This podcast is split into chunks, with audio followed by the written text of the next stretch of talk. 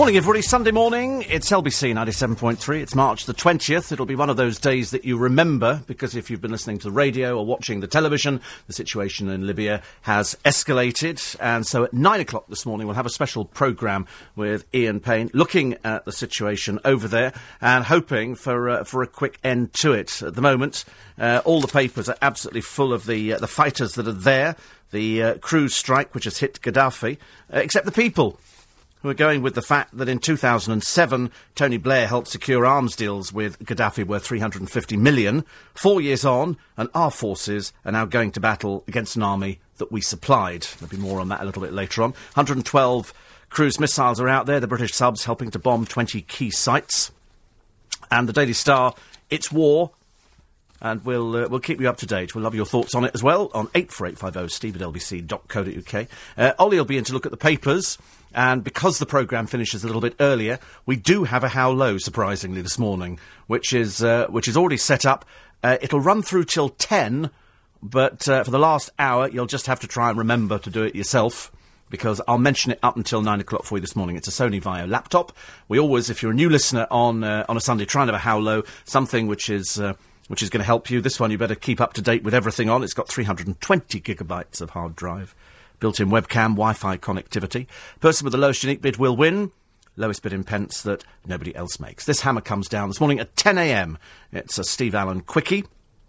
To play this one, you text Steve, S-T-E-V-E, followed by your bid in pence and send it to treble 821. So if you want to bid £1.18, you text Steve, 118, and send that to treble 821.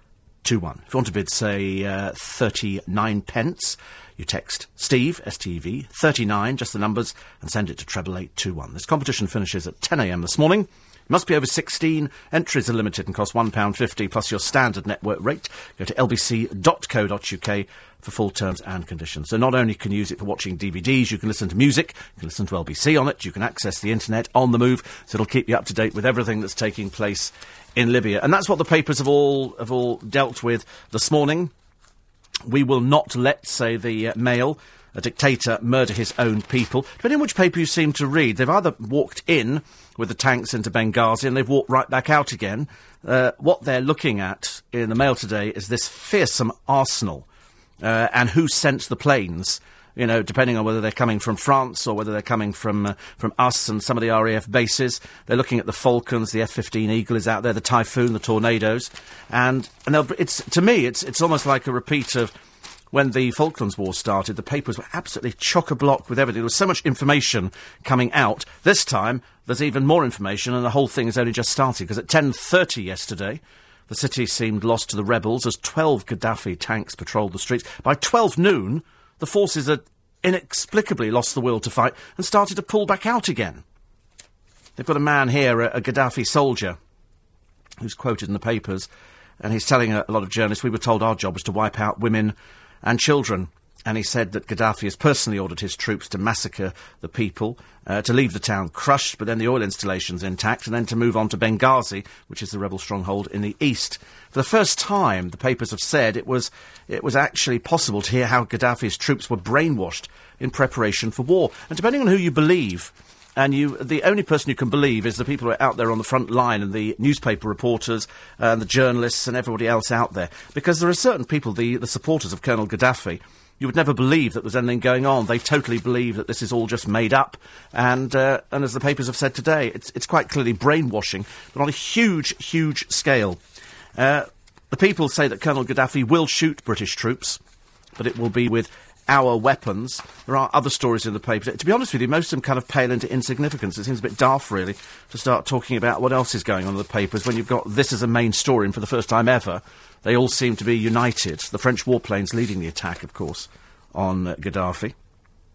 And uh, it's uh, it's hopefully going to be over fairly quickly. But we've got this programme this morning, which will run at nine o'clock with Ian Payne, and uh, we'll talk to some key people in on the action, some people out there as well, and then you can uh, you can have your say as well. The first strike, I think, came hours after Western and Arab leaders met in Paris and agreed with immediate action to protect the, uh, the rebels. The Allies were spurned on by dramatic TV pictures of a Libyan warplane crashing onto the rebel stronghold of Benghazi as the troops bombarded the city. uh, proving his ceasefire was a sham. David Cameron has said Colonel Gaddafi has broken his word. The time for action has come now. So all the papers are leading with this today. There are other stories in there. Although, as I say, they do pay a little bit. There's, there's a, a, woman freedom fighter here firing for ju- where they get these guns from. I've got no. Oh, us. I've just realised. Couldn't work out where they got all the guns from. And uh, and it's us. And the, the shocking images of the blazing fighter, which was uh, shot down, spiralled out of control. Uh, these were beamed around the world, which I suppose symbolised the plight of a country in free fall. The world leaders have gathered in Paris. They watched the footage, grim faced, before voting unanimously to join forces to rescue Libya's stricken people from their murderous tyrant. All too often we have these uh, stories. Last night, I think reports that the rebels may have downed their own plane, although the pilot had parachuted to safety. Ultimately, I suppose it doesn't really matter, does it? Gaddafi's flagrant refusal to maintain his own promised ceasefire has finally sealed his fate. So we'll come back to that a little bit later on. Some of the other stories in the papers. Oh dear, as if there was any other story. I, I suppose the uh, the Dancing on Ice programme gets people going, and they were talking about that last night because now it turns out that Karen Barber's ex-husband, he's not at all pleased with the way things are going because he did confront uh, Christopher Dean over whether or not he was having an affair with his wife, and Christopher Dean swore blind that he wasn't. And so then he discovers in the papers when he opens it up that in fact Christopher Dean is having an affair with Karen Barber. And uh, this is Karen Barber, who uh, who doesn't really actually do anything on the programme, just sits there wearing frocks. And uh, apparently the husband's in absolute pieces. Absolutely in pieces. He just he cannot believe it. And with his uh, daughters, they have to sit there and watch this played out every week on the television because it turns out that Karen Barber's husband is also uh, a man who trains skaters. And he said it's just not very pleasant to watch this sort of total. I don't know, you know, you can't explain who you fall in love with or anything else, but we do watch these programs and we do we do end up because all these people sell their stories to the papers ultimately. Uh, Kerry Katona again makes the papers. Strange enough, some of them have said, oh, she's looking fantastic. Well, not in all the pictures that I'm looking at, although you'll see pictures in OK magazine this week. Uh, which purport to show a new Kerry Katona. No, I don't think so. The uh, the new Kerry Katona is a lot heavier than the one who started dancing on ice a short while ago, but she's dating a man with a background that will shock you. He apparently is single, rich, tall, handsome, no ex-wife or kids, and he doesn't take drugs. Fantastic. A property developer called Dan Foden, although I'm quite sure, actually, there'll be a story somewhere. I find it physically impossible that Kerry Katona could ever meet anybody and there wouldn't be a story there. There has to be. I'm looking at a picture of him. There has to be a story. He lives in a £750,000 house and he's only, what, I don't know, 20 something. All right. I know people have coughing fits as they're wandering about.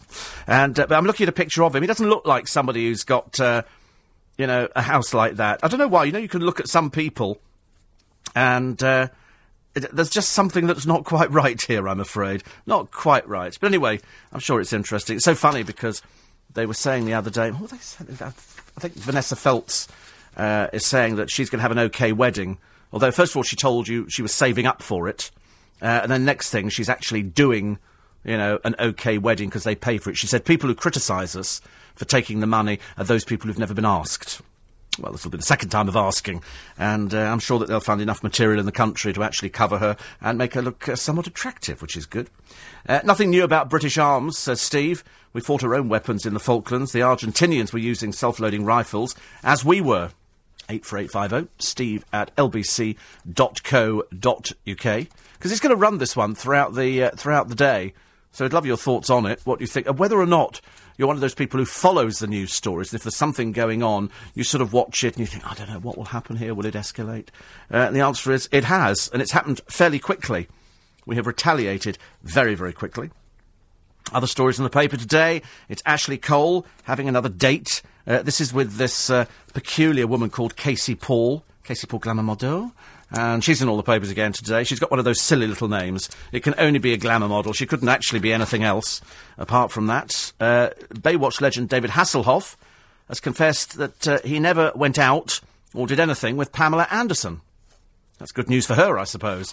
Especially you don't want the Hoff falling on you, do. Carol Malone is talking about the dress that Kate Middleton had, which went for £78,000. I couldn't believe it went for that price anyway. Just that huge amount of money Huge amount of money. And uh, Midsummer Madness, says Carol. I asked a friend who's black if she was upset that Midsomer Murders didn't feature black or Asian people. She looked at me like I'd lost the plot. I, plot. I honestly don't give a stuff, she says. Anyway, I've been to villages like the ones in Midsomer Murders, and there aren't any blacks or Asian people, so why would a TV show pretend there were? I got an email from a guy the other day, and he said he was in Midsomer Murders, and he played a black American GI and he's going to send me some pictures because everybody's saying nobody featured, and I think they've had over the years, over a 14-year run, something like 22,000 extras in the programme. So by the law of averages, there has to be at least a few uh, black actors in there or actresses, and he said he was in it. So uh, I'll be looking forward to seeing the pictures. Then finally we can sort of stop all this malarkey about, you know, it is only a TV programme. I mean, I said originally it was racist. I always said Midsomer Murders was racist, racist because all they're killing are white people. Every week there's another poor white person gets killed in there, and it's just not good enough. It's got to change, but it is just it's pretend. It's pretend. Quarter past seven is the time. Double check on the roads with Craig Birchall. Thank you, Steve. Good morning, and we'll start next to short. Morning, everybody. Don't forget, nine o'clock this morning, we've got a special programme uh, with Ian Payne looking at the situation in Libya. So that'll be uh, from nine o'clock on 97.3 this morning. Uh, I had to say well done to all the people from Comic Relief because they did raise an awful lot of money. And uh, the one thing that we've proved in this country is we are particularly good at giving money to charity. I think something like £74 million, which was an all time record. The best um, sketch was, I think, Smithy which was very good. And in fact, it was even funnier when George Michael was in there because it could have been Smithy and Spliffy. And they both could have sort of sat there and they did the whole business. And it was just nice to see lots of celebrities doing something that they're, they're quite good at, which is helping people get parted from their money. So that was very, very good. I mean, there were a few bits where it, d- it, did drag, but that's the same with most of the. And in America, the telethons go on for ever and ever, but they raise huge amounts of money for charity. Although, as a friend of mine pointed out, and I think actually it was it was highlighted by I think uh, Ricky Gervais. He said it's just like a bottomless pit. We raise millions of pounds every year, and the situation is exactly the same as it was last year and the year before. It just seems to get worse and worse and worse. And I think you could shovel the money in the world at it, and it wouldn't make any difference because it's just one of those problems. There's always going to be corruption. I think after Live Aid, you know, people were saying, well, how much money actually got through? And the answer is a load did get through, but there was a load that just disappeared. Trucks were hijacked and food never made it through. And that's why it's such a big problem because whatever you've got, it's a million times more than what they've got. But then they've always been like that. They've never actually known. I remember during Live Aid getting particularly annoyed that just down the road from one of the the huge camps where, where people were dying, people were whooping it up and going in and out of restaurants. Nobody was nobody was aware of anything going on down the road apart from us in this country. Um, genuine concern as Ant and Dec ran around. They came in here. They came to uh, to jump on Nick Ferrari, and then they went on to Classic, and they did everything else, which was which was very very good indeed. And can we send a little memo to this morning? It's always nice to see uh, uh, Holmes on there, but read the current promo trailers was actually using footage of Eamonn saying to lose 15 stone is absolutely incredible, meant to be a cruel joke or something? I mean, the man's getting fatter by the day. It's really embarrassing. Really, really embarrassing. Um, also, Lily Allen, who was begging her fans not to watch From Riches to Rags. This is a new documentary where Lily, uh, pop singer Allen, decided she wanted to open a clothes shop. Unfortunately, she had neither experience nor the intellect to do it, and the moment people started criticising the clothes, she uh, burst into tears and left the room. I just saw it as a whole free advert for a, another naff clothes shop where you don't buy the clothes, you rent them. So, in other words, you go in there, and because you're poor, you have to rent them. Although the rental costs were way out, so they, they assembled this panel of ladies who were quite wonderful. And they said, right, here is this dress here. How much would you pay for that for three days? And they all look at it and they go, oh, it's very nice. Probably about £120. No, £397. And they went, oh no, we wouldn't pay that. And at that moment, Lily threw one of these almighty little Queenie fits. Because a lot of people throw Queenie fits if they don't have much talent. They just sort of get a bit over and above themselves. Even though she had all the best advice in the world. And it, it was rather a, a strange thing. But I do agree with her. Don't ever watch it again. It is the biggest pile of rubbish you've ever seen on the television. It's it's not quite as bad as Peaches Geldof's programme, but it ain't far off it, I'm afraid. Uh, other stories in the paper today. Um, we had um, oh, loose women have uh, taken on Janet Street Porter. Big favourite, of course, among the uh, the older generation. Uh, Janet, who doesn't wear her big trademark glasses now, but oh, well, talk like that, is uh, most entertaining, but doesn't mix with anybody. apparently she, she was asked on the programme, you know, why she didn't talk to people, and she said, well, I just don't do that. She doesn't do that kind of sort of false bonhomie, you know, hello, how are you, which people do all the time, especially in, uh, in show business. And it's a, it's a great shame, I'm afraid. Uh, other, other stories here. He said, I'm a little bit puzzled. This is Ian Hyland. By Richard and Judy announcing they've decided not to host any more TV shows together. He says, I mean, I wasn't aware that it was still a decision which needed taking, least of all by them. Although we do love, actually, as we actually get Dancing on Ice. This is the, uh, the programme that uh, they've trooped out, trooped out Jade Goody's ex, a bit part EastEnders reject, an unknown kids presenter, Richard and Judy's daughter, and a bewildered war hero. It's not to say there was no fun to be had, it has to be said. I do like Holly Willoughby. I've warmed to Holly Willoughby. I quite like her a lot, actually. But um, strangely enough, Christopher Dean continued his bizarre leaning back routine each time Pip Schofield asked him a question worth watching, actually. Every time he does it, you'll, you'll notice Christopher Dean, who I've come to the conclusion, actually, because he's going out with Karen, she looks as though she wears the trousers. He looks as though maybe he wouldn't be wearing the uh, trousers. Also, Clarkson's motor has topped the list of unreliable cars. The least reliable cars, just in case your one features. The BMW 7 Series at number 5, a Mercedes Benz S Class, a Renault Espace, a Land Rover, Range Rover, and another Mercedes Benz at the top with a list price of 63,000. The most reliable cars Number five is the Renault Clio, the Volkswagen Polo, the Peugeot 206, the Fiat Panda, and the Peugeot 207. I think actually I had a Peugeot 207. Or was it a 507? I can't remember what I had, but it was a Peugeot. I quite liked it. I didn't think there was anything in it, to be honest with you. I mean, I really didn't. And uh, the only way is Essex gets back again. And uh, Mark Wright and his on-off girlfriend Lauren, deluded Lauren, of course, uh, apparently have announced that they were getting married. This will just be done to rake some money in from a magazine because it worked for Preston and it worked for Chantelle, so they might as well go for it. Poor old Lauren struggles on with her non-existent career. The bad news is she's decided not to leave the country. She only told us a short while ago that she was leaving the country, but now she's decided to stay. Bad news all round for everybody, I'm afraid. Uh, the UK begins to starve, say the Sunday Express. This is after uh, it was revealed that food parcels were actually being delivered to families in Devon. Food parcels, which uh, people are saying this is quite ludicrous. How you know how is it that we've got into this situation? And they say, well, we're certainly not alone because of government cutbacks, because of rising unemployment, soaring food prices.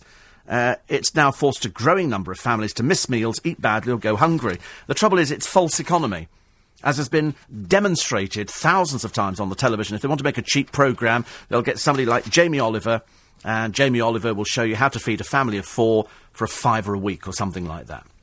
And then still people go out there and still people have to eat bad food, bad quality food. And the, the cheaper the food is, the worse the quality. So when you go to some of these little chicken shops or kebab type shops setting up, they're selling cheap food. As I've said before, anywhere that can do three wings, portion of chips and a soft drink and it's 197, you know you ain't going to be getting the best quality food. So you have to be uh, you have to be very careful. Prince Harry out on the town again. Does spend a lot of time out in the town, and um, he did smile for the cameras as he left a private members club in Mayfair. Although it turns out that his officers with him carry tasers. Interesting enough, there's pictures in the uh, in the papers today. Also, how freeloaders will be first past the post. The scandal of the Olympics tickets, the Olympic tickets being denied to taxpayers. Seem to be dishing them out to all the uh, all the wrong people, I'm afraid.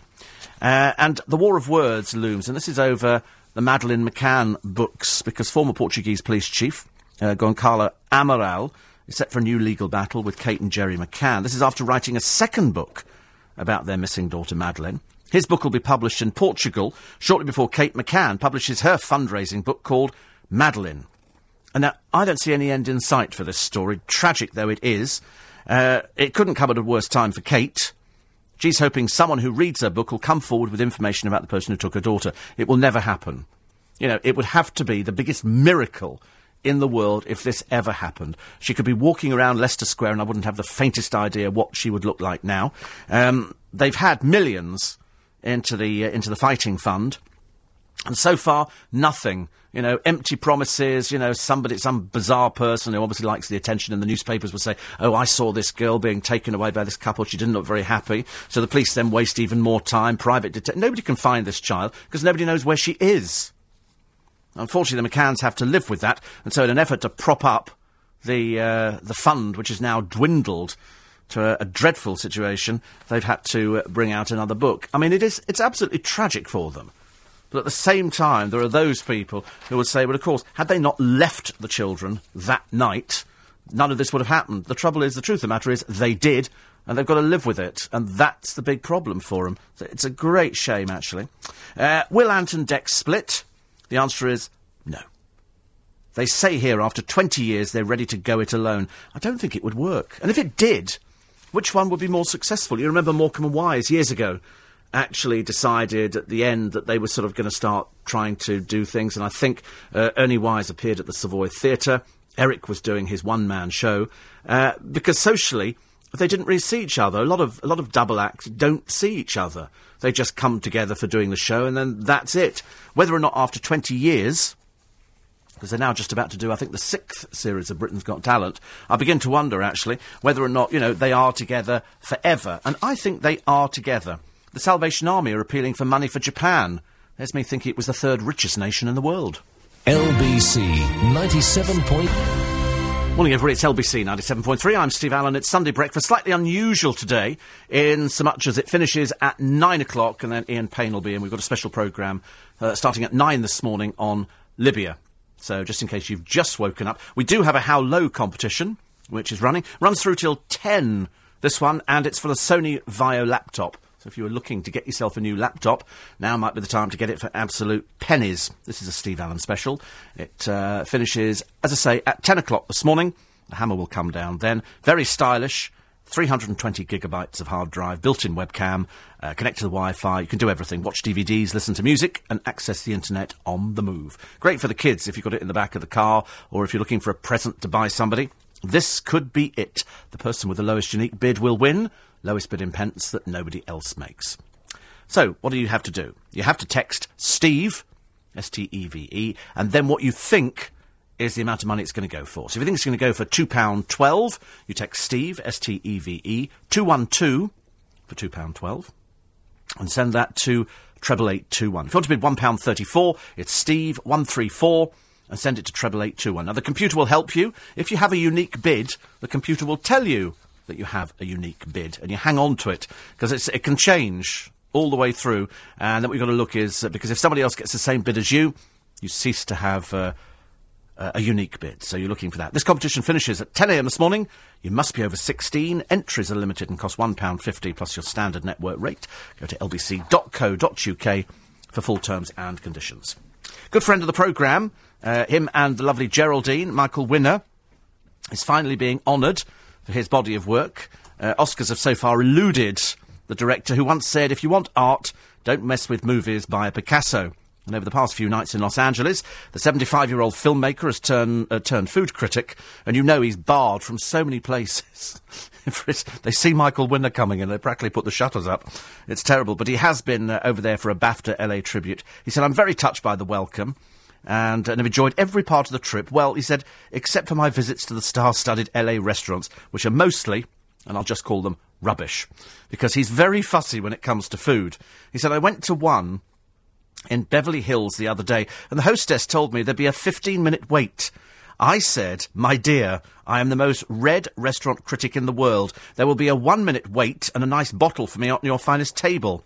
He said there was too because he does he does strive for he doesn't mess around as Michael. He's been in to uh, to see us at uh, LBC, uh, and then I, I went round and dropped something off at his house.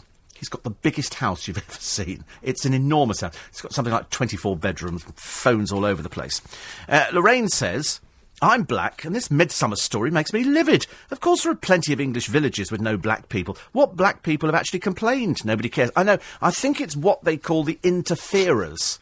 I think it's people who go, oh, wait a minute, what are we missing here? It's like sort of saying, I didn't see any dogs, or I didn't see any Mexicans, or there weren't any gays, or, you know, there weren't any, you know, have we had any lesbians in the village? You know, it's, it's just ridiculous. It gets to that stage where you can find fault with everything. Although, having said that, I did watch the other night, because I did buy it, because I had fond memories of it, the Wheel Tappers and Shunters Club.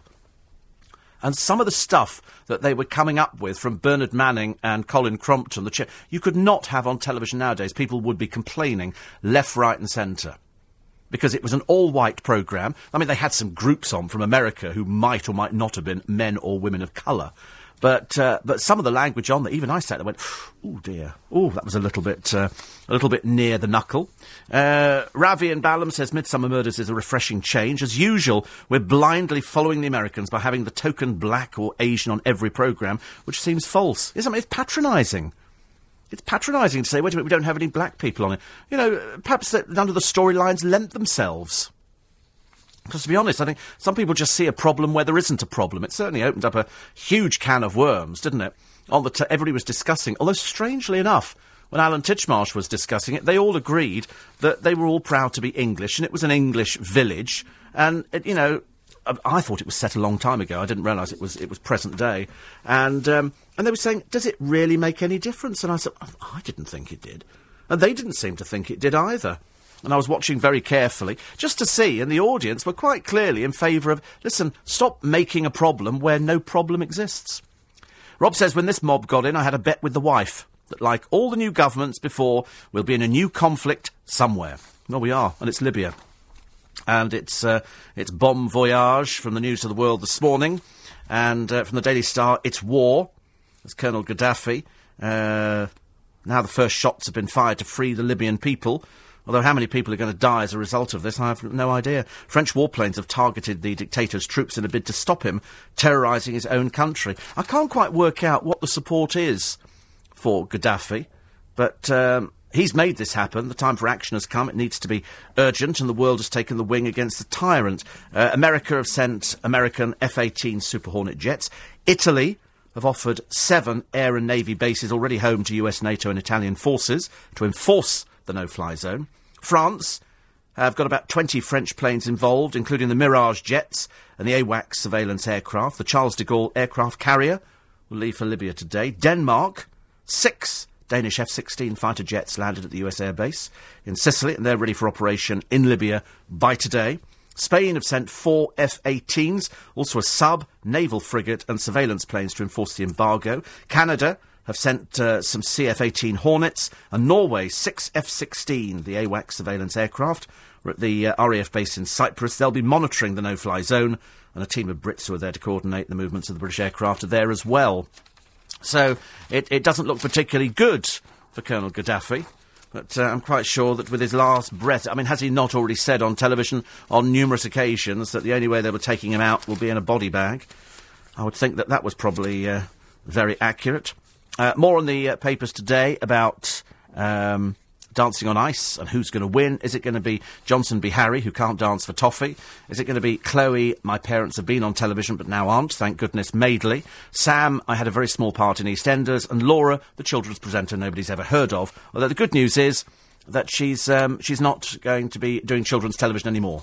But seeing as nobody knew her in the first place, it seems to make no difference at all. And former wild child, Chloe Madeley, a rather stupid girl, if you ask me, says dancing on ice has turned her life around. You remember, we've seen her smoking cannabis. She's a convicted drunk driver. But now she hopes to educate young people on the trials and tribulations. She says, I mean, I wouldn't mind. She's only about five years old. Now she thinks she can start lecturing people. She says, I don't feel I had to apologise or make up for the cannabis. And uh, the drink driving, the thought of how much worse it could have been, freaks me out. Yes, we thought that too, Chloe. A rather stupid person, I'm afraid. You're only skating around on ice. It's not nothing particularly, uh, nothing big about it, unless, as I say, you're going to go and work for Disney. Uh, other stories in the papers: the uh, big fat gypsy wedding fight looms. Gypsy Johnny's plea to bitter rival Paddy. So got a picture of two strange boys wearing vests and their father, all of whom look a little bit odd. And uh, Paddy then broke Gypsy code. I mean, you've never heard anything so stupid in your entire life, I'm afraid. Uh, there's also a picture of the paper today of another another benefit cheat. I get really angry. I was in Kingston the other day. And this woman gets out of a Mercedes car with her daughter, looks around just to make sure nobody's there, and then gets a disabled sticker out, pops it in there, and off they go, arm in arm, to go and do their shopping. You know it drives me mad. It absolutely drives me mad. You wish you could wish that um, You know, there could be something that could be done about these people who cheat the system. It goes on all the time. Jeff Brazier is planning a special day with his sons to honour their mum, Jade Goody. Uh, apparently, he was left to bring up Bobby Jack and Freddie. Yeah, well, he's their father, so kind of makes sense. He says to honour her at Christmas, we wrote messages on a Chinese lantern and let them go. So that's quite nice. And uh, Jade, you know, spoke openly about a grueling battle with cancer. The boys are growing up a bit now. So uh, it's good, but uh, I thought he's always said he wasn't going to use them for anything. Unlike poor Jordan's children and Kerry Katona's children and Peter Andre, oh, that's the same as Jordan, isn't it? Who they seem to put on television at every opportunity. Must be wondering, poor old, uh, I think Kerry Katona's children. Here's mummy in the paper with somebody else. Doesn't help, does it? John Barrowman's out on tour. That'll do really well, actually. Really, really well. Very, very well indeed. And also Enrique Iglesias. Tomorrow morning, I'm interviewing for In Conversation don't ask me how it came about. Jean Claude Van Damme. It's everybody I've mentioned it. To, I know everybody I've mentioned it to said Jean Claude Van Damme. I said I know. Are you sure he's coming in for the right person? We've never done anybody like that at all. Well, we've done Julie Andrews, but you know that's sort of that's a different branch of it. So I've got a DVD to watch today of the Muscles from Brussels, and um, and he's coming in at tomorrow morning at eight thirty. When, I, I said to Amanda, I said, did we put in a bid for Jean Claude Van Damme? She said, I don't remember. I thought, I don't remember either. I didn't think we did. I've, I've got a, you know, my memory's not that bad. I do, I do remember most things. But anyway, he's coming in tomorrow morning.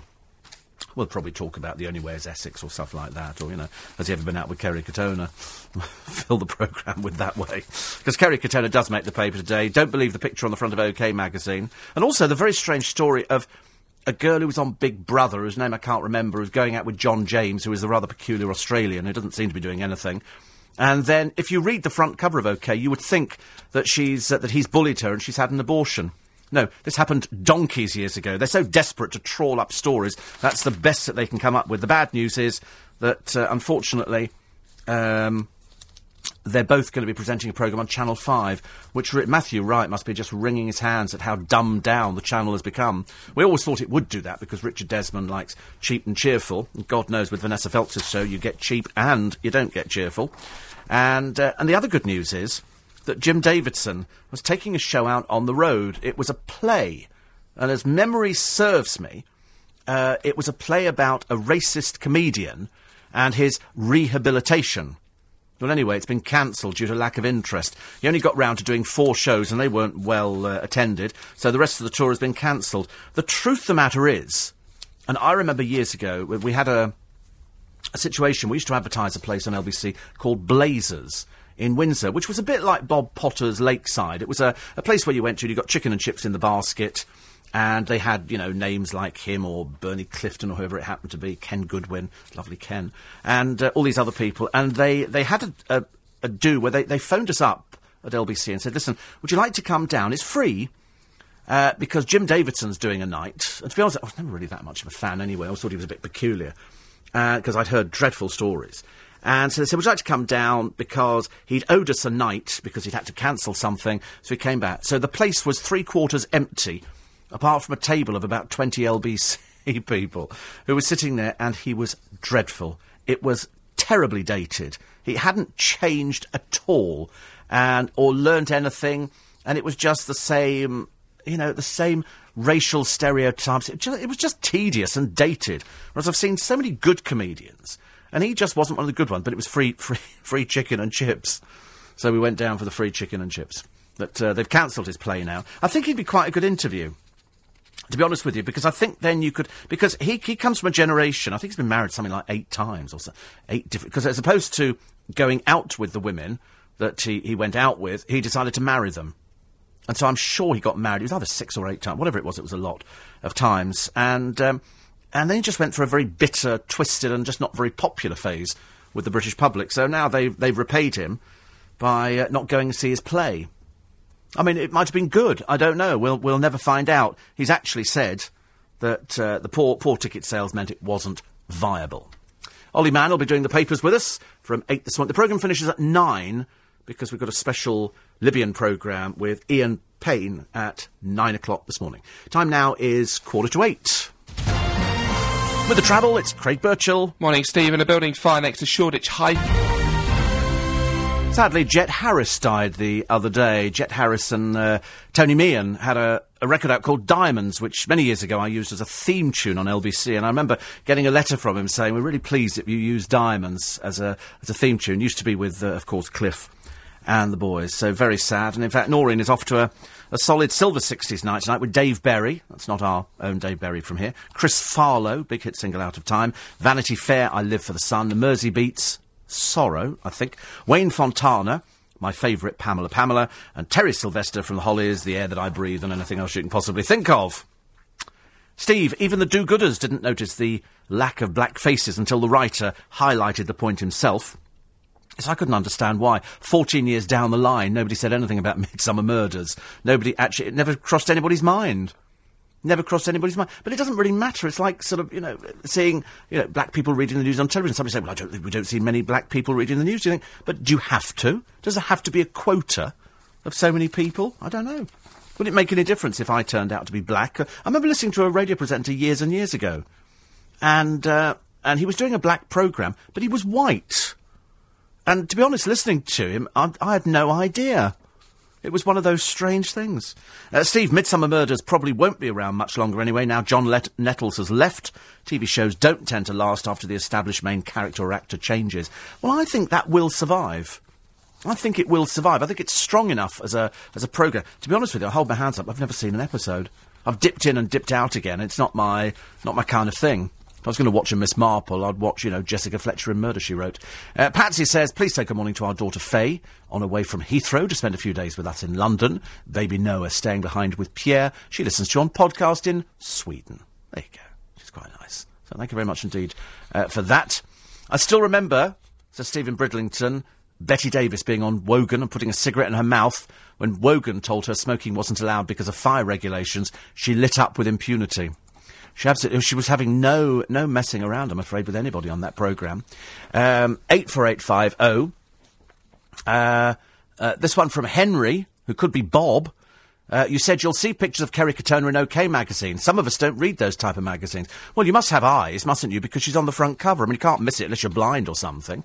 He says, I often think to myself that mature people who buy those magazines just to read about what Jordan, Andre, Kerry did uh, must lead very empty lives. Funny how you know who they are, though. Bob, isn't it? Funny how you know who Andre and Kerry is. It's because you probably bought the magazine, I suspect. Uh, Euro Millions, nobody won on Friday. So, in other words, I've now got to phone up the estate agent and say, put the house back on the market because it's gone from 90 million, I think, to 117 million. Now, I think that might be a record. It shows how impossible it is to buy it because I thought I had practically every combination of tickets. It now means that if you were prepared to print off as they did in America, do you remember in America where the, the jackpot became so huge that they ended up printing their own tickets? They had every single combination. So they knew that they were going to win. So in other words, if you spent £75 million printing off every single combination and you were the only winner, you'd be quids in. The one thing that would be against you is if somebody else had the winning combination because it's 75 million to one. So uh, now, uh, with this 117 million, everybody is going to be absolutely going crackers. Ray in Balham, he says, when, when Camelot sent me an email confirming I am the sole winner, a cheque for 50 quid with your name on it will be winging its way to Leicester Square. Well, I could not accept it at all. You, although, uh, strange enough, I had this thing the other day. I went down to Brighton yesterday for lunch because uh, it was such a beautiful day and we went to a place called Havana Spoons in Hove, which used to be a dire restaurant. Now it's, it's really nice. And then yesterday evening, I was at Oslo Court. And Oslo Court is, it's a, a restaurant in a flat in Oslo Court by Regent's Park. And it's really, we love it in there because nothing is too much trouble. If you go, is it possible to have some more, um, um, you know, patisserie? They, yeah, yeah, yeah. They bring it all over, and you get a really good portion.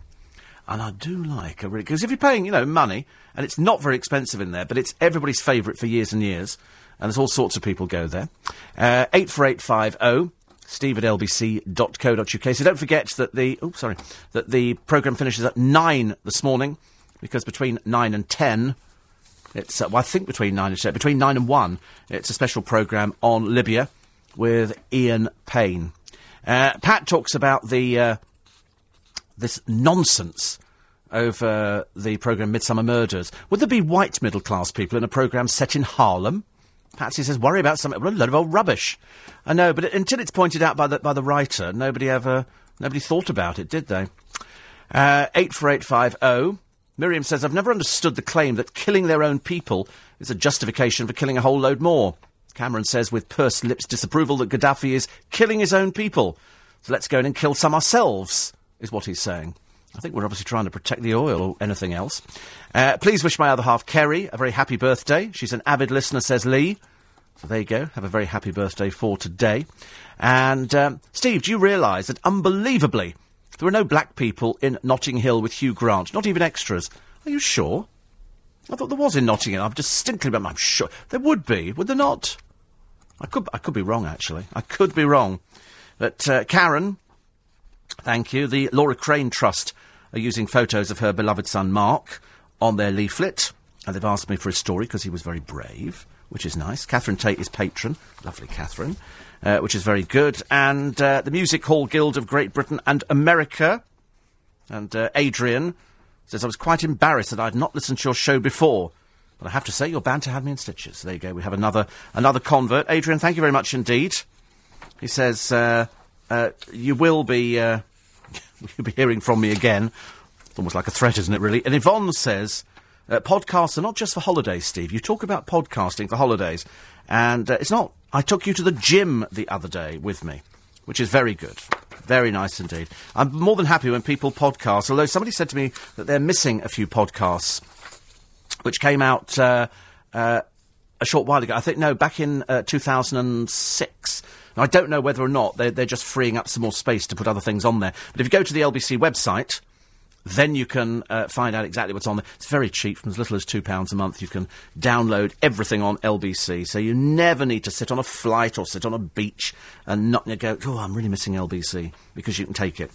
Uh, look, just listening, says Paula, to you talking about the woman getting out of the Mercedes and putting the blue badge in to go shopping with her daughter. Don't get me started on that one because I'm so annoyed with all the people that do it. I'm a wheelchair user, so I do understand. I find it frustrating when I can't get into a car parking space because of someone selfish who thinks they have the right to use the bays. They don't, and they never will. I think a lot more needs to be done about this by the government, but I don't think that will happen. I agree with you.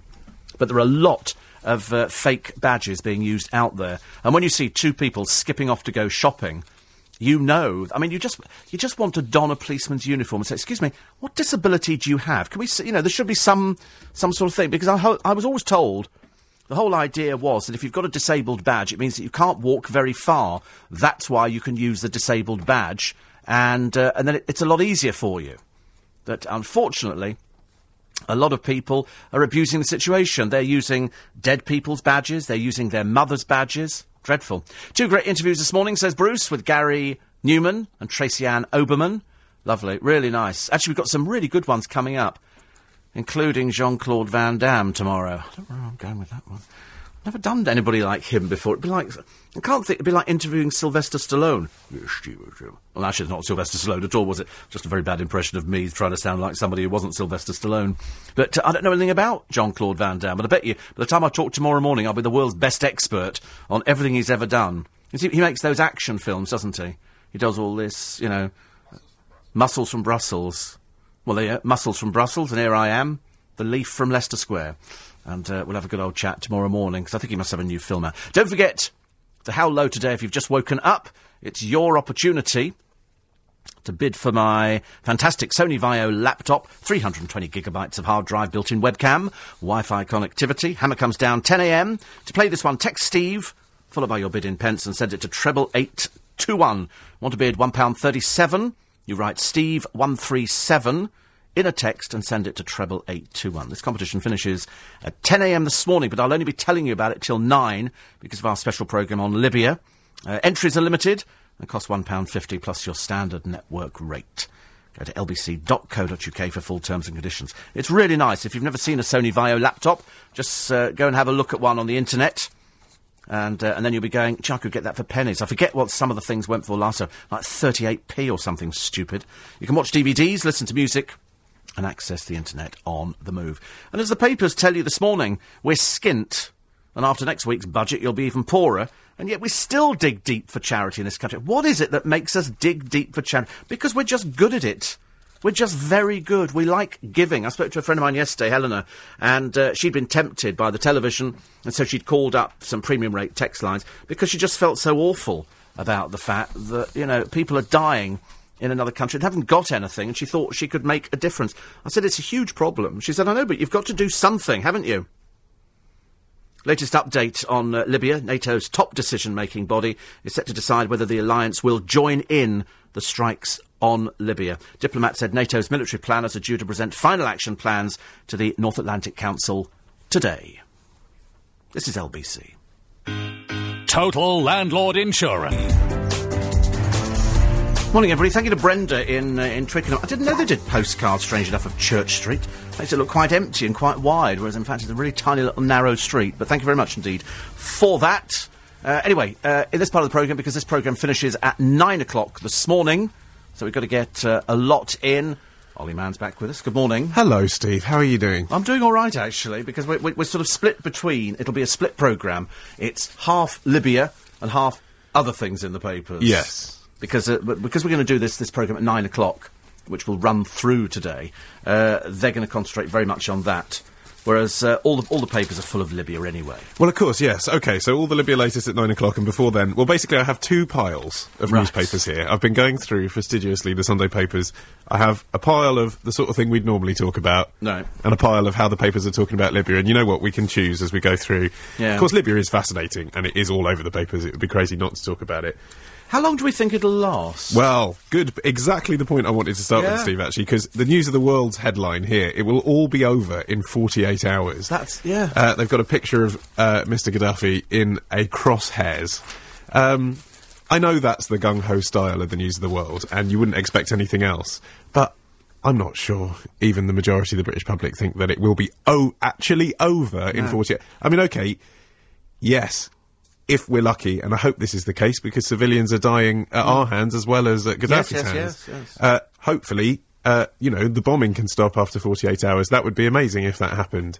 But the idea that Gaddafi is in the crosshairs in 48 hours, that the country is somehow fine after 48 hours when they've been having a civil war for, what, three, four weeks, Mm. and he's been there for 40 years. and he said there's no way that he's actually going to surrender. yeah.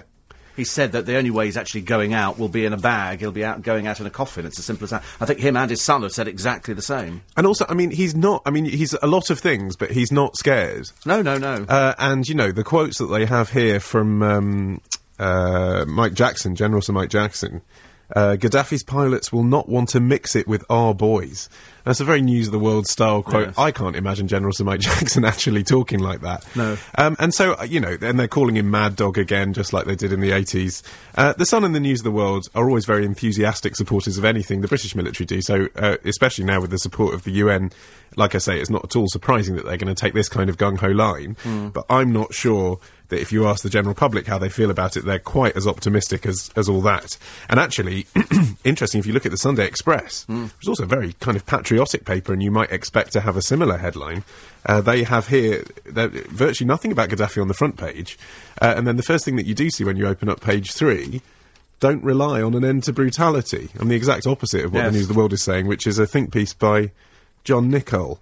Uh, Yes, we know John Nichol Who served well. on a tornado aircraft. Yes. So, I mean, but they're not deploying ground troops, are they? This is just purely an air offensive. Exactly, and that's his point. Yes. Um, you know, that what Gaddafi's been doing is uh, sending mercenaries in arm to arm on the ground. And a no fly zone can only achieve so much. And indeed, there's a piece as well, I think it was in the Times or the Telegraph, I've got something here in this massive, uh, the Observer, sorry, in this massive pile of papers I've got here, uh, in which the same man, uh, John Nichol, has written, a, as you'd expect in the Observer, a much more sort of thoughtful uh, kind of diatribe on the same point. Uh, and he says here, uh, our aircrew are experienced and dedicated professionals trained for the task ahead of them, but the difference between a pickup truck carrying Gaddafi forces and a pickup truck carrying evacuees is not easy to spot from the air. And that's right. If the resolution says we can be from the air, I know it says all means necessary, Yeah. but it's basically air and sea. What can you see from the air? And you are going to kill a lot of innocent people Yes. whilst you're doing this thing that may be right and legal. Yes. Uh, it's not all peachy and rosy and, and let's get Gaddafi in the crosshairs. It's not like that at all. I mean, he can escape somewhere, presumably, and, and Lots of people are going to die amongst all this. Well, that that is the tragedy. The other tragedy is that it's overshadowed the tsunami hell that they're still going through. Hmm. Now they've had all the, the devastation and the loss of life. Now they've got snow to add to it, which Yes. has made it worse. And radioactive spinach. Who'd have thought of, heard right. of such a thing? Yes. Uh, I but, mean- but the other thing is, it's all the people who are collecting, and yet here it is, the the third richest nation in the entire world, Yeah. and we're having a collection for them. Why on earth would we would we be collecting for a nation that presumably they have their own version of all these things? They're more than capable of doing everything. I would- uh, is this just a way of the charities topping up their their sort of coffers and saying we're going to send some blankets? Because the one thing that Japan would have, they've got everything. It's the third richest. It's a superpower. Yeah.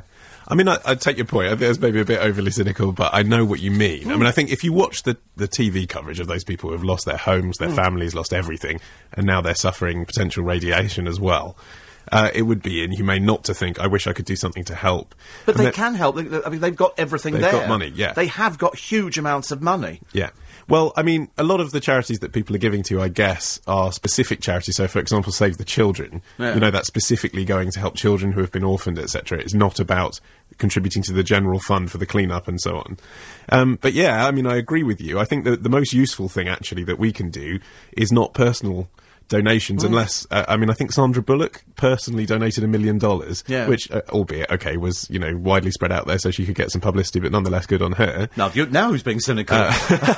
um, no, but I'm saying well done her. Yeah. Um, but I mean, aside from that, unless you're an absolute millionaire, I think the best thing you can do, rather than give a personal donation to Japan, um, I think is is this situation where um, it's quite a complicated thing to explain, but it was on the front of the FT yesterday. But essentially, all the central banks of the G7 Mm. got together to make sure that there's no more problems for the yen. Because uh, well, people, they've are- shored it up with God knows how much investment. Was it a trillion?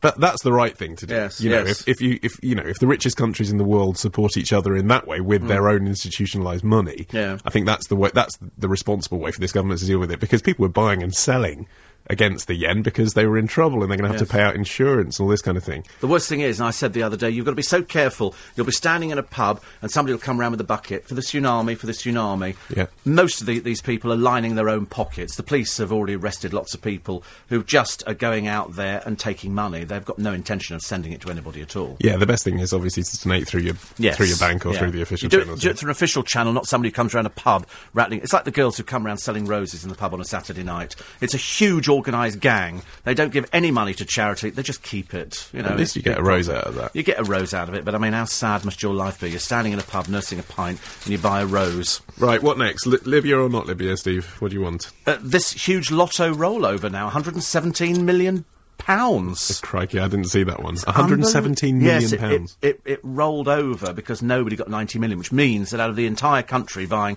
God knows how many tickets, nobody could come up with a winning combination. 75 million combinations. In America, they did a program on the television uh, whereby a syndicate, I think it got to something like $200 million, and they, they started going out, filling out all their tickets with every combination. And in the end, they got a computer. They asked the, the lottery people over there, can we print our own tickets? And they went, yes. So they printed off 70, whatever their, their odds were, 40 million tickets with every combination under the sun, and they won. So they made quite a few million profit. So if, if it's 75 million to one and nobody else gets it, and you print off all the tickets with every combination, Yeah. you will win. You have just to invest a lot ticket. there, though, You don't have to you? invest 75 million. Yeah. But to win Not- not available to 117 everyone. million, Yeah. exactly, but somebody very rich could do that. Sandra Bullock. Sandra Bullock could, could could do have given that. the prize to Japan, and then Is- everyone would be happy. Is, is it actually too much, though, 117 million? You wouldn't get any peace from the media at all. It's an absolutely absurd amount of money. It is ludicrous. I mean, I? I, really think I'd, I'd be more willing to play a lottery where the odds were better, but the maximum prize was a million pounds. Because everyone could enjoy a million pounds, yes, yes, I'd, I'd quite like to win a million. they? Everyone pounds. could enjoy a million pounds. And even someone who was really irresponsible and spent it all in three weeks would have a great time with a million pounds and Yeah. probably not spiral into despair and deprivation. The- 117. Imagine you live on a cara- caravan site in Prestatyn. Yeah. And you get 117 million. I mean, it would just blow your mind. I don't know what you'd do. Well, actually, a mate of mine, his uh, mum used to be the PA for someone who works at uh, one of the lottery organisers. And uh, How nice. she told me that uh, people would come into their office, the lottery winners, Hmm. and she'd they'd come back, you know, every year for a photo call or, Yeah. you know, to speak to the accountant or the advisor or whatever. And almost always, after two or three years had passed, they were incredibly depressed people. Yes, yes. The ones who choose to take press attention, especially, they tend to be the ones who've got a real rags to riches story. Yeah. And after three years has played itself out, you know, they've moved out of their local area, they've moved into a house where no one wants to speak to them because they're the new money in Like the neighbourhood. Mikey Carroll, like the bin man who won the 9.7 million, and now he's got nothing. Exactly. Ha ha ha ha Exactly. ha. I was very pleased because he was just he was just revolting. Also incredibly stupid. You know, to have had that much money and to have lost it, you know, is is an idiotic man. But And his neighbours were glad to get rid of for him. how to deal with it. No, well, got no th- idea how to well, deal we'll talk about that in a moment. More from uh, from Ollie. The time now, fourteen past eight. Save super amounts of money, money. Morning, every uh, just to bring you up to uh, to speed. The RAF Tornado jets have now joined in the operation to attack the Libyan targets. Uh, this is to enforce the no-fly zone over Libya as the international community swing into action against uh, Colonel Gaddafi. The Ministry of Defence have confirmed Storm Shadow missiles were launched from Tornado GR4 fast jets, which flew the 3,000 miles from RAF Marham in Norfolk and back. Uh, Liam Fox said the fast jets flew 3,000 miles from RAF Marham and back, making it the longest range bombing mission conducted by the RAF since the Falklands conflict, which I remember very well. As part of a coordinated strike, a barrage of 112 Tomahawk cruise missiles, some of them British, were also fired at Libya to knock out the dictator's air defence systems at more than 20 coastal locations. And a Royal Navy Trafalgar class submarine stationed in the Mediterranean took part in the coordinated assault, which also involved forces from the US, France, Italy, and Canada under the operational control of the US Africa Command. And there's also an update on Japan. We mentioned Japan a minute ago, and that's been pushed to one side, but plans to vent the radioactive gas at one of the reactors at the country's tsunami damaged nuclear complex had been scrapped after the plant's operator said the pressure inside had stabilised, so that's good news. Tokyo Electric Power Company officials said there's no immediate need to vent the pressure at the Unit 3 reactor at Fukushima. They say the pressure's relatively high, but it has stabilised. So that's good news. That is good news. They don't blow up these things, they just release radiation, so there's no huge explosions. Well, you know, I think the British public, Steve, are so programmed to be frightened of the word radiation, particularly Yes. the people who were around in the 60s when that was the big fear. Yeah. Um, but yeah, yesterday actually, I met this bloke who was um, a professor of nuclear physics, I think he was from uh, Manchester University. And uh, so obviously I asked him a bit about it because I'm not sure about what all this uh, concrete encasements of rods really means. What does it do? And I said to yeah, I said to him, you know, look, what's what's the danger? And he was very honest, and he said, well, I I don't, no one knows. It's all guesses. Like there's this scale, you know, where they say it's number four, it's number five, but actually that's based on certain criteria, and it's quite complicated, and it's all based on guesswork. Um, and if it sa- says it's a category five, that doesn't mean that it's just a few down from Chernobyl. It just means that's a, a standard category, you know, Yeah. that they attribute to it. Um, and yeah, anyway, he was saying the British public hear the word radiation and they're so frightened by it. But actually, it's kind of to do with education in that, like, we all know that if you put your hand into something that's 20 degrees, it's fine, but if you put it into 80 degrees, it's not. And people don't have that idea of scale. They don't know that, you know, that it, it, enough that's in a CT scan is safe. Yes. But enough that's at, you know, uh, 20 times that level also could be safe. That's the thing. I Um, felt sorry for all the people who kept going back in there again. I kept thinking, you're really putting your life on the line with these things. Yeah, no, I mean, that's heroic, isn't it? The Yes, people who work there. absolutely phenomenal. But I, I, I became quite an expert on nuclear reactors. I didn't realise that they're, they're, they're, they're so, you know, automatic now that the thing can shut itself down. It knows if it's being attacked or Yeah. it's like, it's like like the body reacting, and immediately the rods start dropping in and the coolant starts coming in. The problem with it was that they ran out of coolant. Yes. To keep them, the one thing you can't let them do is overheat. That's when you get the problems. Yeah, that's what he was saying, and it, and it's not just a case of keeping them cool now, which is what you might pick up from Yeah. watching the news. It's a case of keeping them new, cool for the next forty years. Yes, yes, absolutely. And they did have it, but then there was a problem with the seawater. And Yeah. then, but then automatically it was a chain reaction. One nuclear reactor shut itself down, and then that in turn made the second one start shutting down. So it's it's a little bit like the war, the film War Games with Matthew Broderick, where a computer is playing a game, but they don't know it's playing a game. Mm. I'm saying mm, because I haven't seen War Games. You have to watch it. It's very interesting. It's, it, it, it was it was playing a game, but it was setting off nuclear missiles. Yeah. Because it thought it was being attacked. So, but unfortunately, it was only just a game it was playing. Do you know it's amazing how many things that are in the news and that are happening in the world at the moment do seem like they've been lifted from Hollywood movies. Yes. I mean, this th- that stuff in Japan is apocalyptic, isn't it? But, it, but but then I, I was getting emails the other week from people saying, you know, as as God, you know, created all these things in the first place, they must have done something really bad, not just to get the tsunami or the earthquake, then the tsunami, then the snow. And you look at the pictures, and it's total devastation. Tot- you know, one minute there was a coastal town there, the next minute there was no coastal town. Yeah, it's impossible And you imagine. cannot describe how fast this thing must have come in because not just 10,000 lives or whatever it was, but all the pets, all the animals, nothing Yeah. just vanished. Everything went. And also, I think looking at this stuff from your armchair, it's just very difficult actually to get a full sense of what it's actually like to be there and how petrifying it is. Same with Libya, actually. Yes. You know, It's uh, because it's not here. it's not here. It's over there. Yeah, and so in, in Libya, the, the story kind of is, if you read a lot of the papers, oh, the UN's there now, it's all going to be all right. Yes. Well, if you're getting bombed from the sky, it doesn't matter if, if you hate Gaddafi and you want him overthrown. Yes. If your city's getting bombed by the world, that's scary, isn't it? I mean, it is properly scary But you stuff. do tend to become. I remember during the Falklands War when I was presenting on LBC, and you become almost oblivious to the amount of bodies. Mm. And you read out, you know, six people were killed today or ten people. But because you don't know them, Yeah. it doesn't mean anything. You're just coming up with numbers. So, you know, you, you read on the news, you know, 60 people were killed today in Afghanis- Afghanistan, another two soldiers. You don't know them. It's just a number to you. Yeah, and I think actually one of the things that the papers are doing really well today is personalising those Mm. stories, just as they did actually in Tahrir Square when they were going in in Egypt and talking to the protesters. Um, you know, because there's journalists in Benghazi at least, Yes. and in Tripoli they're all confined to that ridiculous hotel. We used But to live in Benghazi. Say that again. I used to live in Benghazi. I thought that's what you just said. How Yes. fascinating. How long, long long time for? ago. Uh, we were only there for about a year. Wow. It was a, it was a, an RAF post. It was a station. So you can relate to some of this then. Well, I was a a bit young at the time, but I, at the moment they started talking about Benghazi, I thought, I've got pictures of us in Benghazi. Yeah.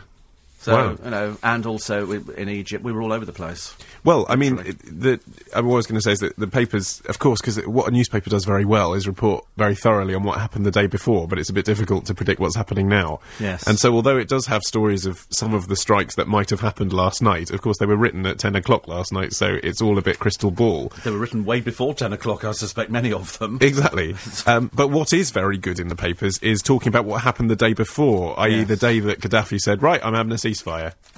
yes. Just have your resolution. I'm having a ceasefire. Don't worry, no one's going to die. And then, of course, uh, a horrific situation in Benghazi, and they've got details of that. Uh, Benghazi burns as the West talks and talks is the headline because that's a quotation. This angry woman in the street saying, you know, the, the world said it's going to come to our rescue, but it's you know just giving him another 24 hours is enough time for him to kill more and more people. The West is talking and talking. The foreign leaders bear responsibility for this. Now, in a way, like I said, this is yesterday's news because of course we're there now. Um, but it does personalise the story for you. Imagine Yeah. what it must be like being there and feeling like I can't. I cannot imagine it. No matter how much you see it, it's like you know, you know, being in the middle of a, you know, a, a nation that starves. Hmm. I've got no idea. I've seen poverty before because I've lived in countries where you know you do get people who've got, and then you get people who've got nothing, nothing at all. I mean, India, another one of the rich superpowers, huge, huge area where they just push them to one side. They just shove them into the slums and try and forget about them. Hope they don't exist. Hmm. And it's a huge problem throughout the whole world. I mean, I, I think you could give to charity for the rest of your life, and you still couldn't solve the world's problems with food and housing. Because all these people in Africa who've got nothing, we've just raised 74 million for with the comic relief, they haven't got anything at all. They've got nothing. You know, they're, they're being taken advantage of, and and they end up with nothing. Just giving them food isn't going to solve the problem. It's got to be long term. no. Well, it's got to. I mean, that's the thing. But it's very difficult to, as a charity, raise money to uh, change a government, isn't it? Whereas at least you can say we're going to build a well. It's something. Would be nice to think the governments actually took notice, wouldn't it, really? Very interested, says uh, Barbara, uh, in uh, the. Oh, hang on, I've lost it again. It's disappeared. Oh, dear. Sorry, it just vanished off my screen for some reason. Wait a minute. Let's try and find it. You're talking about. About the charity donations. No, we'll have to come back to it. It's decided not to not to play ball with us today, the computer. It's decided to play. I've got another story for you, Steve. How Good. about that? Good. It's about the 2012 Olympics. Oh. You fancy that one? I'm in two minds about the 2012 Olympics because half of me is going, yes, I'm quite interested. Would I buy a ticket? No, I wouldn't. Yeah. Uh, will Will Bob Crow be bringing everybody out on strike? Of course he will be. He'll be looking for maximum disruption to ruin everything because he's he's a prophet of doom. And uh, and will we have all sorts of problems with it? Yes. Well, would you buy a package holiday to London for five thousand three hundred and ninety-eight pounds? Oh. That's uh, for uh, I think three nights at the Cavendish Hotel that hmm. famous luxury That bastion famous luxury of, band. I've uh, never heard of the Cavendish, but it sounds delightful. Uh, an early round of the Olympic table tennis competition and two hmm. hours of swimming, as well as bus transfers oh. and lunch. Five thousand three hundred ninety-eight pounds. What do you say? Wow, that's outrageous, isn't That it? is a lot of money. But Do you know that you can't take your own lunch in to any of the Olympic things? You Oh, can sure. only buy on site. Well, they have all these ridiculous. I say ridiculous. It's not ridiculous. I understand why. It's so that they can have more money, so they can subsidise the tickets. Yeah, but they have all these sponsors, don't they? So it'll be sponsored by McDonald's. McDonald's or whoever it is, and that's what so you you're going to the Olympics and they're selling Big Macs. McDonald's Yeah. Big Macs. Yeah. Well, it's like you can only get a ticket if you pay on your Visa, can't you? Because they're the official credit card partner. Well, that's just ludicrous. I mean, you know, you should it should be open to everybody if they want to go. But I suspect most people, probably like me, will watch it on telly because you'll get a better view. But it makes you realise, though. I mean, people are complaining about the price of the tickets. They're complaining that they can only Hmm. buy it on a Visa and all the rest of it. Actually, okay, yes, it might cost you hundred pounds to go and see an event, but that is an incredible. If you wanted to go to the other side of the world next time they have the Olympics to watch it, it would cost you this kind of money, three and a half grand just to get there. So actually, you know, for London to have that opportunity, it is a once in a lifetime thing. It makes you realise. Yeah, the, the, the one, th- the only thing that I, I worry about is the opening ceremony because having seen how everybody else has done it, where it's been spectacular, the Yeah. Chinese was just wonderful. I've just got a horrible feeling ours is going to be some some route master buses, Yeah. some girls dressed up as beef eaters, some policemen, Yeah. and a few half-hearted EastEnders actors and actresses Yeah. waving from the top. Doing the Ministry of Silly Walks. Yes, exactly. I just I just want it to be so big and spectacular, and I don't know who's who's responsible for that. Ah, well. I do know who's responsible, and I'm optimistic. It's Danny Boyle. okay. He's very visionary, Yeah. and he's worked in theatre and film, and he has a good understanding as well of, um, well, I guess how the rest of the world relates to spectacle. Look at Slumdog Millionaire. So I reckon optimism for All the right. opening ceremony. Okay, optimism. That, that's what I reckon. All right. Yeah. Listen, we, we take a very quick break. I'm not totally convinced by this. I still think it's going to be two Route Master buses and some girls dressed up as beef eaters. I think 10 Route Master buses in Ringo Starr. I thought so. London's biggest conversation. Ten double-decker buses. Okay, we've now established ten double-decker buses and probably more than thirty beef eaters. I don't know. I mean, what if you were saying to somebody, and because it's London, and you were putting together the opening ceremony, you have to say to somebody, what does London mean to somebody coming in from overseas? And Yes. it means the Queen, Buckingham Palace, trooping the colour. Uh, London taxis, red buses. There's going to be a troop of London taxis, trooping the colour, uh, policemen, and what? Well, I, I, agree that most people in the world probably have a vision of London which really is a vision from the 1960s. Well, I live here. Tell me, what, what what else would signify London? Well, I mean, if you were being honest, I suppose enterprise, multiculturalism, all those fuzzy words that you don't want to see necessarily embodied in a parade, but, you know, those are the things that we do in Europe that other people don't do. Yeah, Um, there's a reason. But that's, I think, I have, I have faith. I think the, I, I, think back to the Golden Jubilee. Everyone was Yes. slagging that off before and saying, "Oh, it's going to be rubbish," and who wants to be there? Who cares about the Queen anymore? And it was great. That Yeah. was a good, that was a good gig. You Oh, have yes, to that admit was a good We gig. organised it well. Yep. And you know, if you think about events like Live Aid as well, that was in London. That was a British event. The world watched it. It was a decent spectacular that united the world. Why do you think we can't so pull it off? again? what else are we putting on at the opening ceremony, apart from the ten Route Master buses? Everything at the opening ceremony is almost by necessity slightly pointless and Yeah. empty. But that goes for every opening ceremony. I don't know. I thought I thought Beijing was fantastic. You- I'm a bit worried that what might just happen is Ricky Gervais comes on and does his David Brent. Oh, now you've ruined the day. Now you've ruined the day. I'm afraid. Hopefully, it won't be that. Yes, don't forget, I've got a Sony Vaio laptop. You've got till 10 o'clock to get your hands on this one this morning in the Steve Allen exclusive How Low reverse auction. 320 gigabytes of hard drive, built in webcam, Wi Fi connectivity. Person with the lowest unique bid will win. Lowest bid in pence that nobody else makes. Hammer comes down 10 a.m. this morning, so you've got an hour and um, 21 minutes. 20, sorry, 26 minutes to go. You play uh, this one by texting Steve, then you'll bid in pence. If you want to bid six pence, you text Steve, then six, the number six, and send it to treble eight two one. Want to bid two pound sixteen? It's Steve two one six, and send it to treble eight two one. This competition finishes at ten a.m. this morning. Got to be over 16. Entries are limited and cost £1.50 plus your standard network rate. Go to lbc.co.uk for full terms and conditions. So, it'd be nice if you got your hands on my Sony Vaio laptop. Really lovely. Don't forget Ian Payne from 9 o'clock this morning for a special programme on Libya. LBC's political correspondent Tom Cheel will be joining him in the studio. So that's in uh, in 25 minutes. Time.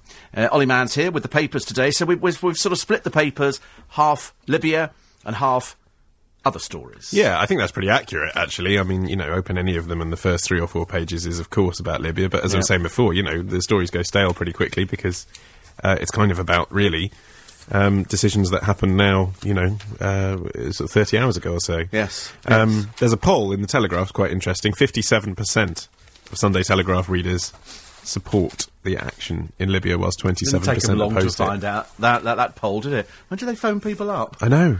It must be midnight, mustn't it? Must be. Hello, we're just called. Go away. yeah, fifty-seven percent of people that could be bothered to speak to someone. It's a small home. poll, though, isn't it? And most of the, these polls are only, I think, between one and two thousand people, and that, that gives you the rough idea of what they think the country will be thinking. Yeah, but you know they're run. by I mean, this one's run by eDigital, which is a market research company. Which, if it did rubbish market research, wouldn't you know would cease to exist. Yeah. So I think you can assume Can that. you not make research say anything you like? Yeah, I think you can. I mean, if you're, I mean, you often get the thing where someone's calling up from a dog food company or something, and they steer the questions in a certain way. That's right. Um, so that it's about their brand. But I think when it's about the decision to go to war, I think it's a fairly straightforward question, and Hmm. that would seem to be accurate roughly. With you know, if I go out and talk to my friends, I'd say about fifty-seven percent of them seem roughly Yes. supportive. And you know, if you compare that to the action in Iraq, which of course is at the forefront of everyone's mind. That's an impressive mark up from the 50-50 situation we had then. Yeah.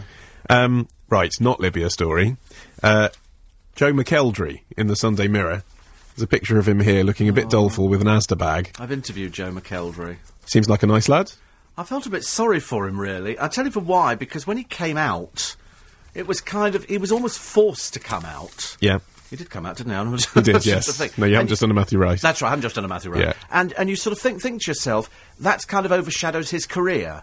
They Yep. left it ages before they brought a record out. So he didn't get the publicity because all people were going is, oh, so you're, you're a gay singer. Yep. And you think, that's not really important. But nowadays, the papers are so keen to put people in there and what they do and pigeonhole them that I think it's overshadowed the poor boy. I agree, and actually, there's a bit of a, I would say, a picture caption which smacks of homophobia here. Mummy's boy Joe, pictured with a friend, is back at home. Now, the, the reason, the legitimacy for calling him a mummy's boy is that he's moved back in with his mum. Yeah. But even so, I think if a straight man of his age, he's only what twenty or something, moved back with his mum, they wouldn't call him a mummy's boy.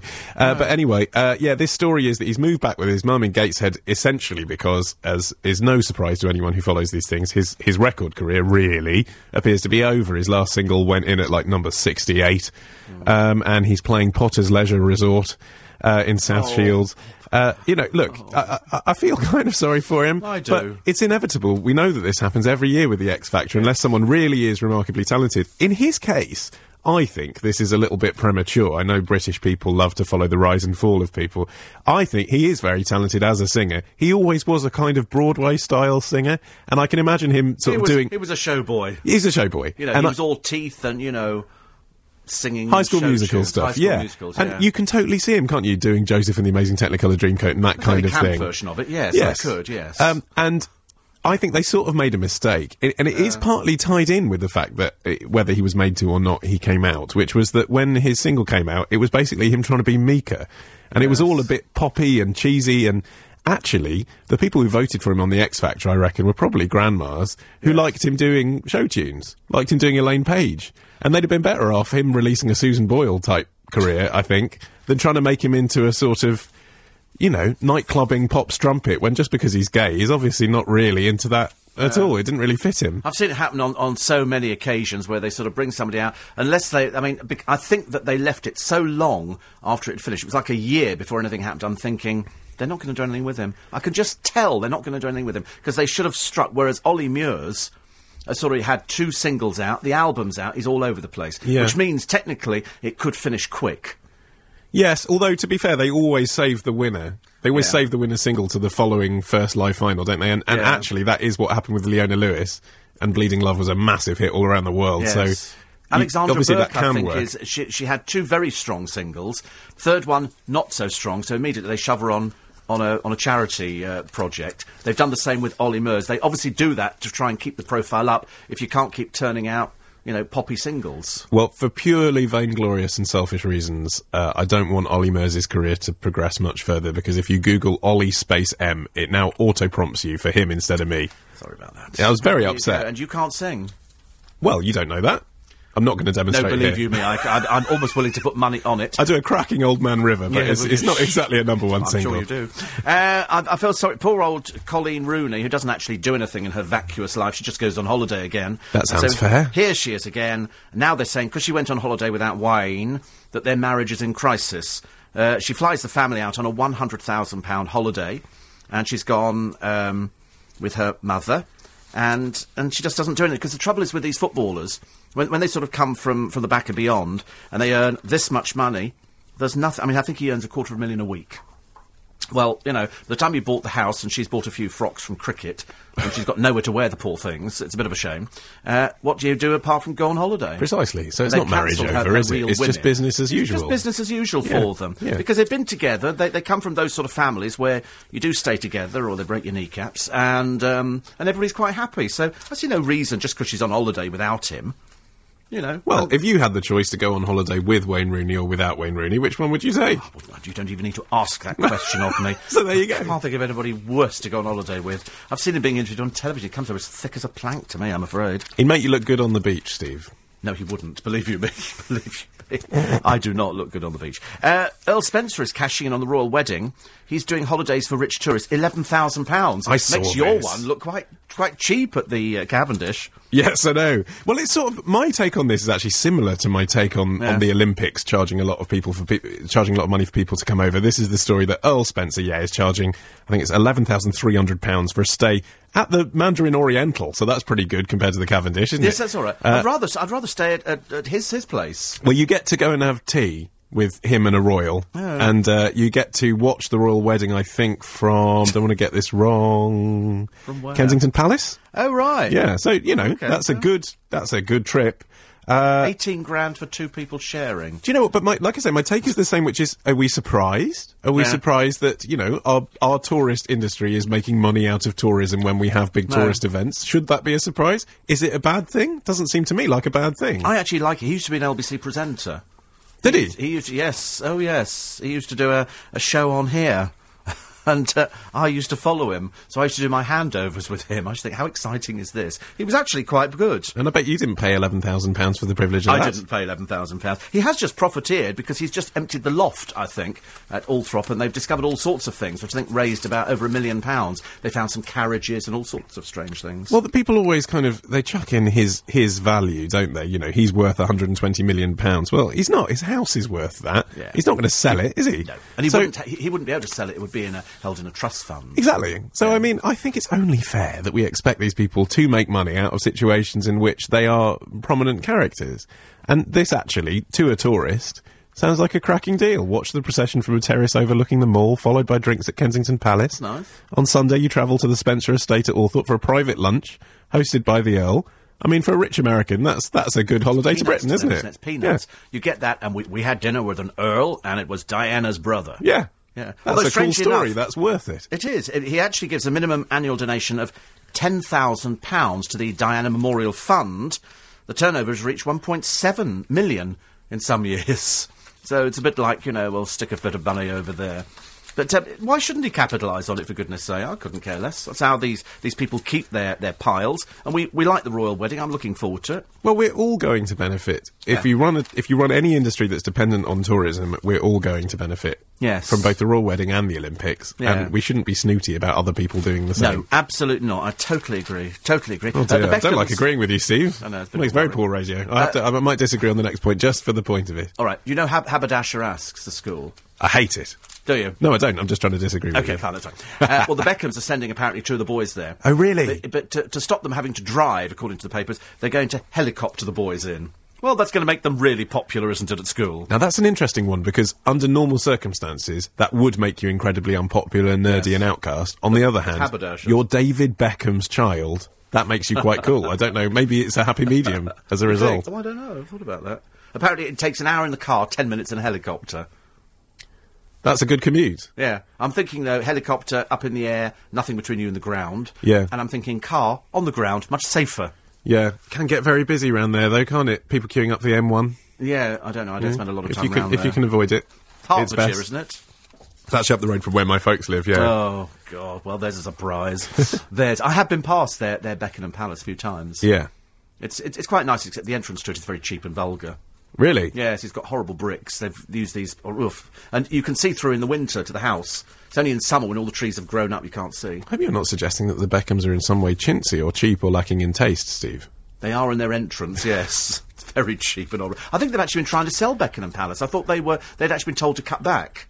Yeah, well, they cut staff, didn't they? Was the story that was in the tabloids a few months Well, I ago. did the same. We all did it. Yeah, well, well, to pay for their kids to go to haberdashers, I guess. You know, David's got to count the pennies these days, hasn't Do he? you have to pay to go? You do have to pay to go. Oh, do you? I think it's uh, yeah, it is pretty expensive. I mean, I'm guessing, but it's somewhere in the region of twelve grand a year or something. Is yeah, it? Yeah, Blimey. yeah. Hope it's worth it. Because it's worst best school in the country, apparently. Is it? Yeah, it's always on the top of the league tables. But I just, I think the kids that come out of there, they're a bit arsey.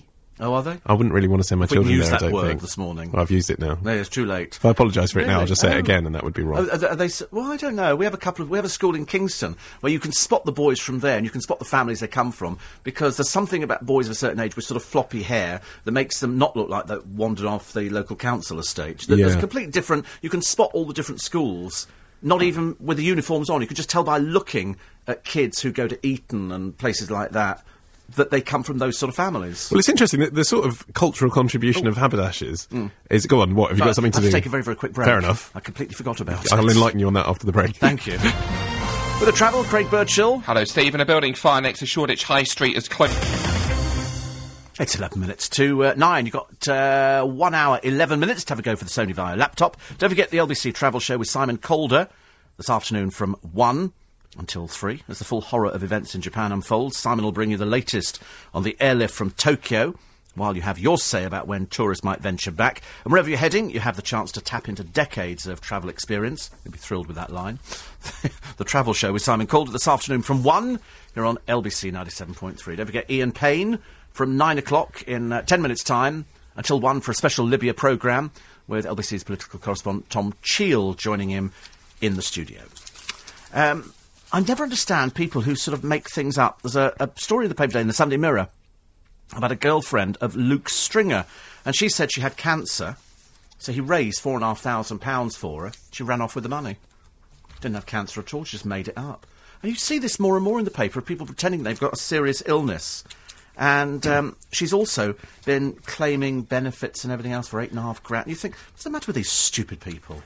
I did see a really fascinating documentary about that once. I can't remember the exact circumstances, but someone had actually convinced themselves. I think it was leukemia that they had leukemia, and it originally started as a scam like that. And they'd actually they, were, they, they, they had a psychologist on that had attributed it to a mental disorder in which the person convinces themselves that they have this thing because they're living such an audacious lie. Um, and she was, you know, shaving her head and you know Yes, losing yes, weight and all that kind of stuff to, to fake it. Um, yeah, re- pretty depressing, horrible thing to do, but yeah, fascinating stuff. Never mind. I say everybody quite pleased that uh, poor old Jeff Brazier has been kicked out of Dancing on Ice. A dullard, Kevin O'Sullivan calls him. He says, Farewell, Jeffo. You were bottom of the props, overshadowed by a table and a chair.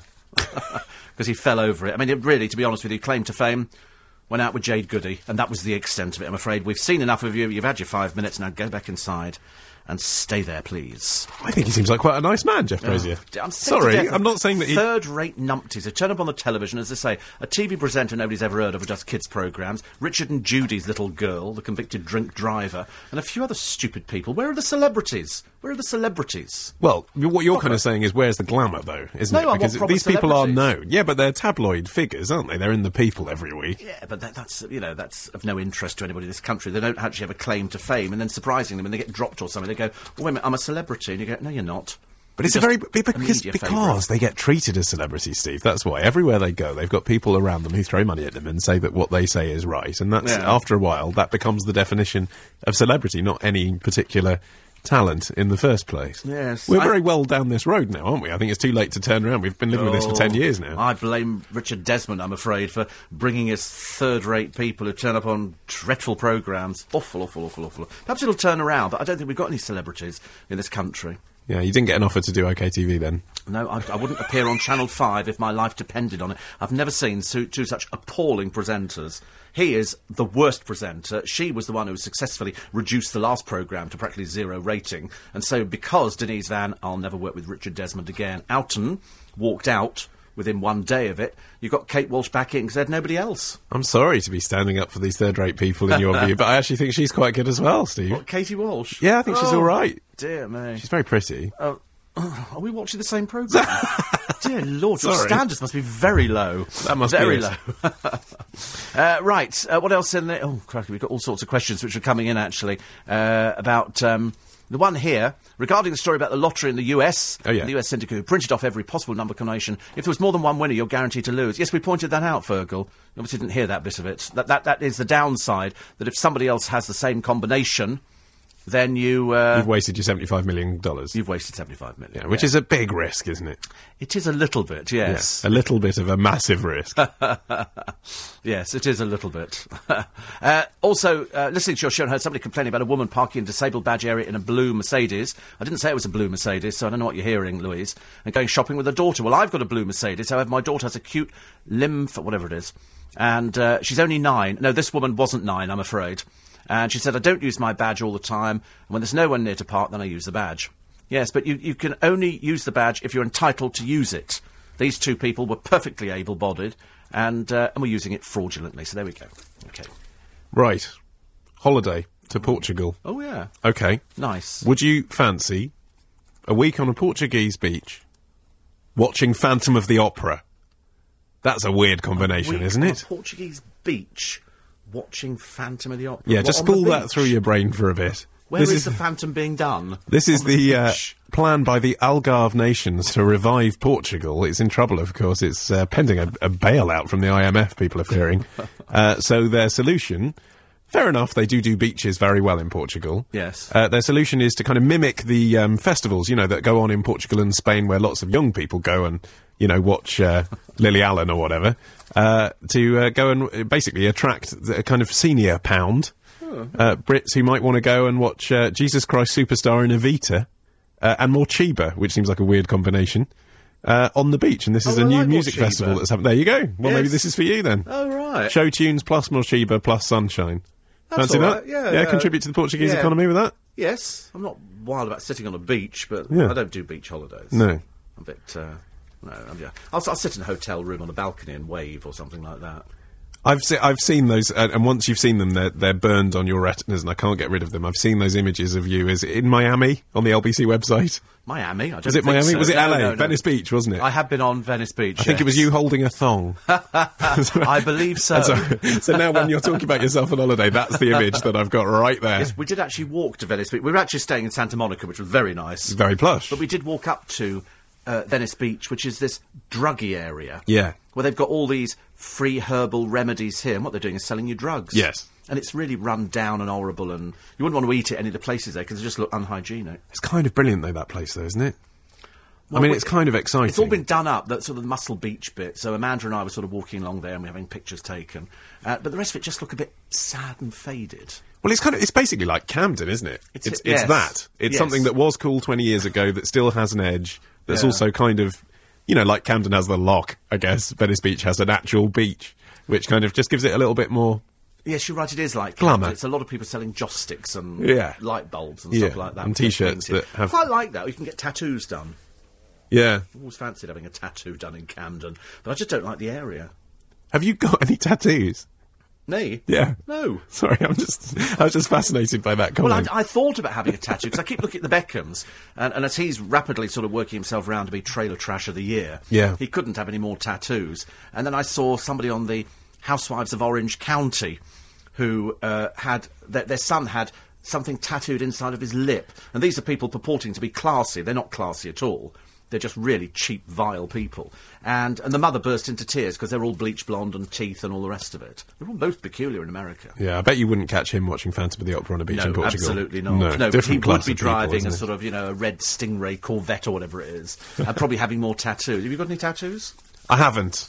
I haven't. Although I, could, I, I, I quite like the idea of saying that I have. They hurt. Yeah, I just, I don't, I don't understand it. It's permanent. It's permanent, yeah. I just don't fancy doing anything permanent to There was that poor 16 year old girl in the paper the other week who went along and she had a tattoo done, and it said, tattooed on her back, 100% Welsh lamb. That's not bad, actually. Yeah. And her mother saw it because she fell off a horse. On the size of her, she looked like she was going to fall off a horse. And of course, it's illegal to be tattooed at 16. Yeah. You've got to be 18. So she went round there and then she put it in the hands of the police. And the man who did the tattoo said, she lied. She told me she was 18 and produced this bit of paper. So obviously, people want tattoos. Sounds like a funny tattoo, but I, I, this is worth checking out on Google, listeners, if you've never seen it. There's a story in The Sun a few years ago. There's a bloke who had an entire full English breakfast tattooed on his bald head. That is the best tattoo I will ever see and will ever be done. No, the funniest one was the bloke who had something done in Chinese that it turned out they'd written something really rude Yeah, and yeah, yeah. offensive about him. Yeah. Which I thought was even more funny. Sadly, no more time. Ollie, thank you very much. You know what? It's always a pleasure, Steve. I have such a laugh coming here. Thank you very much indeed, even though we disagree on a lot of things. I'll be back with us in a few weeks' time. Uh, listen, shorter programme today. Don't forget you can uh, still have a go for the How Low for the Sony Vaio laptop. It lasts until 10 o'clock this morning, so good luck for that. I'm back with you tomorrow morning. Don't forget to podcast. Uh, Ian Payne and the team will be joining you after the news at 9 o'clock this morning for a special programme on the situation in Libya, and Tom Cheel will be joining him in the studio. I wish you a pleasant Sunday. This is a Ridgewall business announcement. Don't let the